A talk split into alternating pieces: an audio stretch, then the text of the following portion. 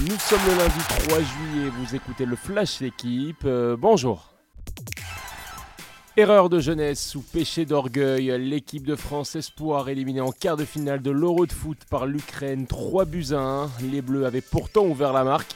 Grâce au lyonnais Ryan Cherky, les hommes de Sylvain Ripoll ratent le dernier carré comme il y a deux ans. Les espoirs n'ont plus triomphé en compétition depuis 1988. Nouvelle chance en 2024 et les JO à Paris. Petite info transfert également, Patrick Vieira rejoint Strasbourg. Le cocher de 47 ans s'est engagé 3 ans en Alsace. Scénario plus cruel en basket, la France défait en finale de la Coupe du Monde des moins de 19 ans.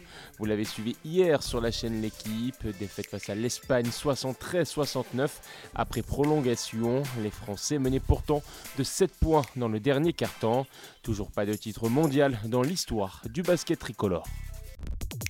La délivrance d'un homme et d'une équipe. Victor Lafay a remporté hier au sprint en Espagne la deuxième étape du Tour de France.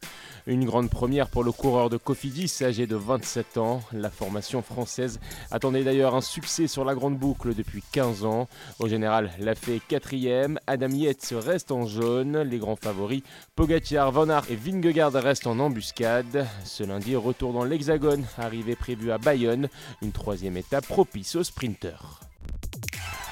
Enfin, un petit mot de tennis. Wimbledon démarre ce lundi. Le tenant du titre, Novak Djokovic, vise notamment son 24e titre du Grand Chelem et son 8e sacre en Grande-Bretagne. Chez les dames, les espoirs français reposent sur Caroline Garcia, 5e mondiale, mais touchée à l'épaule ces dernières semaines. La lyonnaise, 8e de finaliste l'an passé. Merci d'avoir écouté le Flash d'équipe. Bonne journée.